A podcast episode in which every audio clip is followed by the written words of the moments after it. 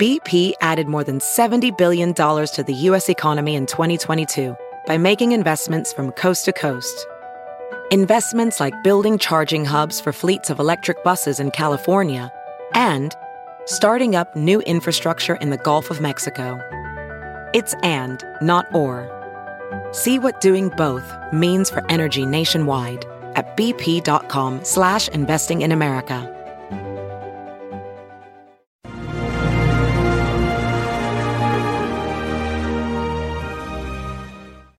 Hi, everyone. Judge Andrew Napolitano here with Judging Freedom.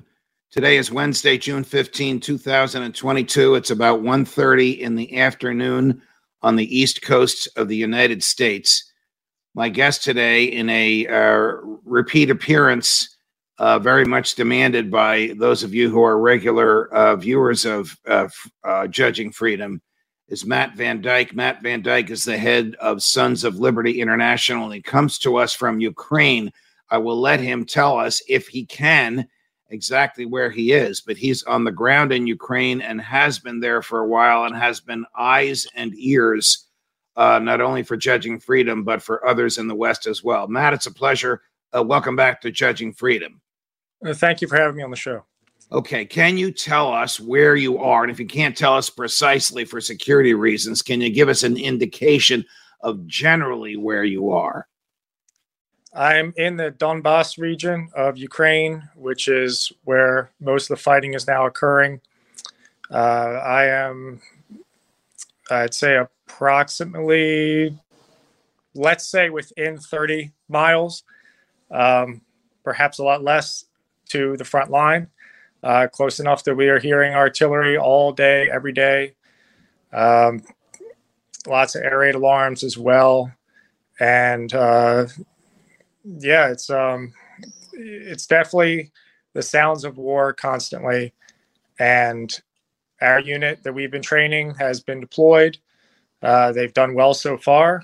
They've actually been in combat, uh, both in small arms combat against the Russians. They performed very well. Uh, we've had some injuries. Mostly it's an artillery war, but uh, we're very proud of, of the Ukrainians we've trained and others as well.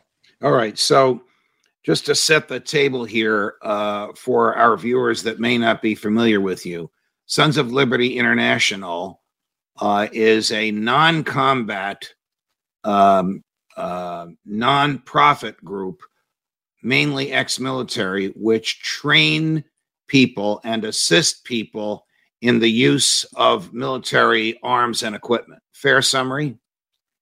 Yes. Yes. We're okay. a 501c3 nonprofit. We recruit mostly American veterans, but also veterans from other countries to okay, share but you, you guys, you guys are are not fighting. You are not shooting at Russians. You are training Ukrainian soldiers, militia, and I guess maybe even civilians in the use of the equipment that NATO and the United States have made available to the Ukrainians. Right. Right now, it's a training mission. It'll probably almost always remain a training mission. I mean, in some past missions, we've been in combat, but that's mostly defending us or the town that we're in if we're attacked. But we are a training and advising and supplying organization. All right. The first time you were on the show about a month ago, you were very uh, optimistic about the uh, likelihood of success for the Ukraine military and militias in repelling uh, the Russians. Do you still share that optimism now in the middle of June? I have the optimism, the timetable. I, I, thought it would take about three years. I think it may take a little bit longer.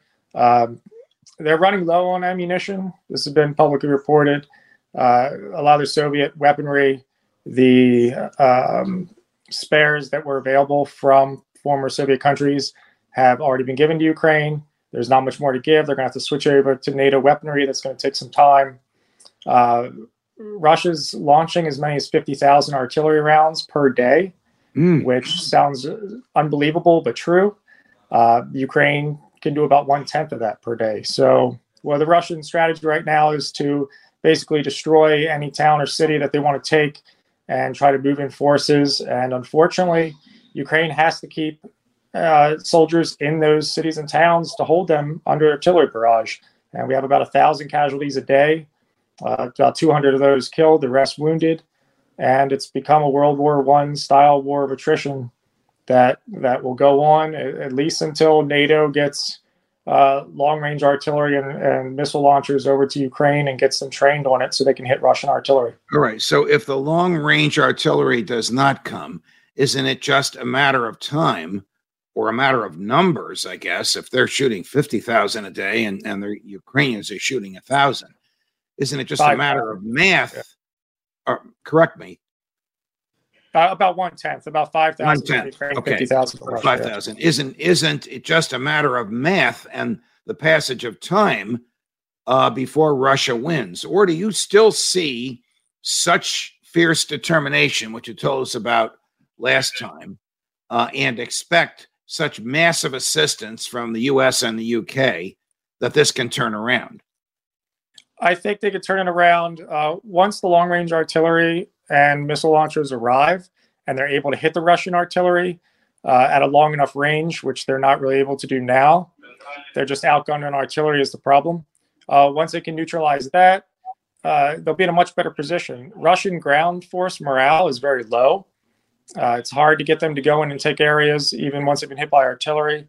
The Russians rout very easily. Easily, they're not particularly organized and they don't want to die for Ukraine. Ukrainians, on the other hand, will fight to the last man. So, you know, once once there's some parity in their artillery ability, uh, and the Russian artillery can be hit at long ranges, uh, the ground game, the ground forces, uh, Ukraine has them beat hands down. So it's really just being able to hold out that long and make the switch over to NATO equipment. When um, where is the Russian artillery? Is it in eastern Ukraine or is it in Russia?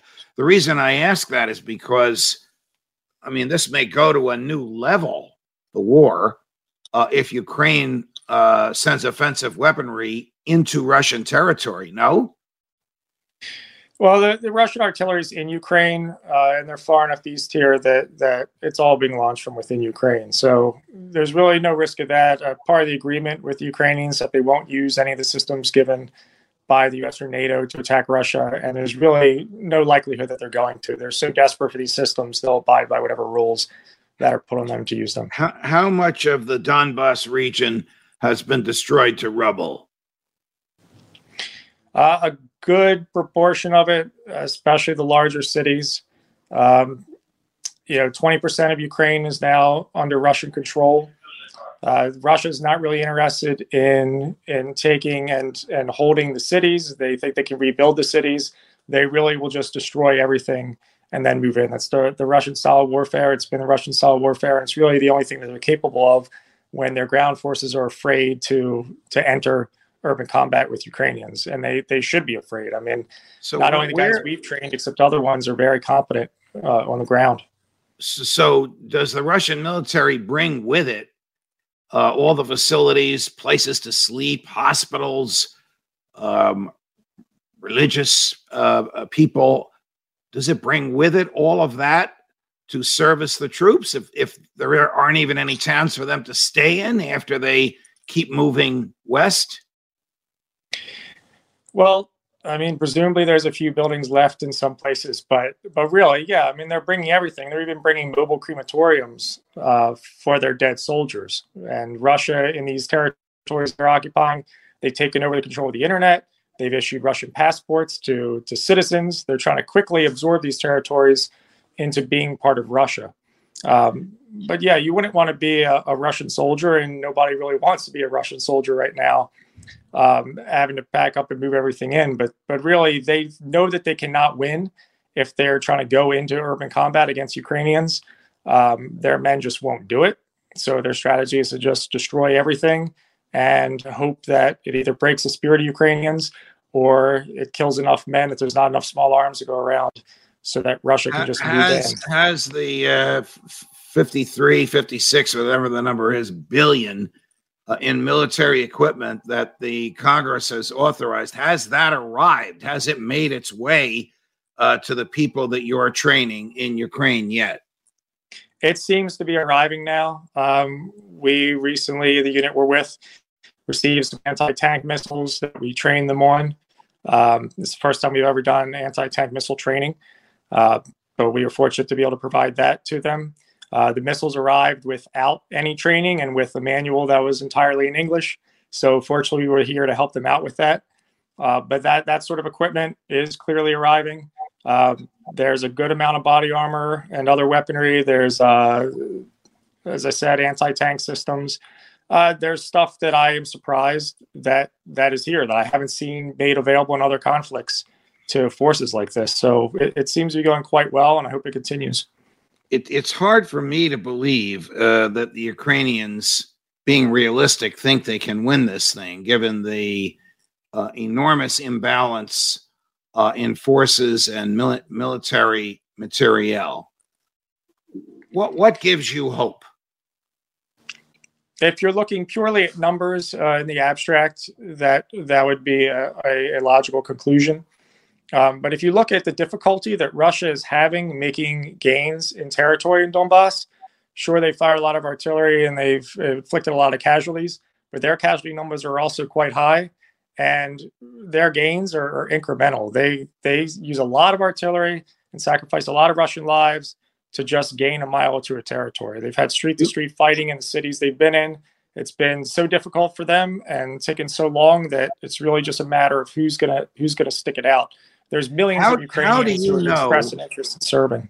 How do you and your colleagues know where to go in Ukraine? I mean, are you guided by the CIA? Do you have your own intelligence uh, sources? Uh, we have our own sources, and we're heavily reliant on the units that we work with. I mean, we we live and work with the people that we train. Uh, we're close with them.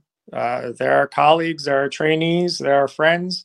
Uh, we accept the risks that they risk. We'll stand with them if we're attacked. Uh, you know, their their intelligence, where it comes from their sources locally or from the West, um, that's that's where we're getting ours. So you know, we're we're we take care of them and they take care of us. The last time you were uh, on the show, you were very confident uh, of Ukraine victory. How have things changed in a month? Better uh, the, or the, worse? The time, Better or worse for the people you're training? It's definitely gotten worse. Um, it's the the artillery war has really taken its toll on people. Uh, we've had men that we've trained that have been wounded. Uh, we have men we've trained that have been killed. Um, we've had men we've trained that, that have done very well in battle and inflicted casualties on Russia. So, you know, it's a war, and that's what to expect. Um, it's a difficult time in the war. It's a critical time, but I'm confident that Ukrainians can do it. I'm confident the West will come through. The West has put everything into this war. Uh, I really do not believe that the United States and NATO will allow this war to be lost against okay. Russia. Uh, the repercussions could go way beyond just Ukraine if that were to happen. Matthew uh, Van Dyke from the fields in the Donbass region of Ukraine. His group is Sons of Liberty uh, International. Matthew, stay safe, stay well. Thank you for joining us. Thank you for having me on the show. Judge Napolitano for Judging Freedom.